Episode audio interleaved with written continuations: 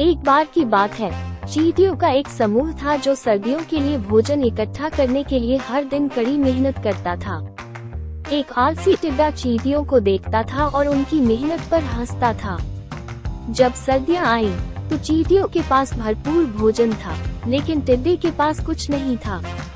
टिड्डी ने सीखा कि कड़ी मेहनत का फल मिलता है और आलस्य परेशानी का कारण बनता है।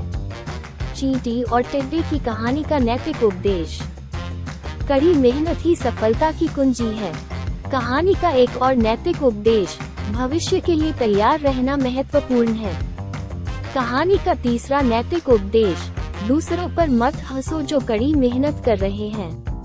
कहानी का चौथा उपदेश, आलस्य परेशानी का कारण बन सकता है।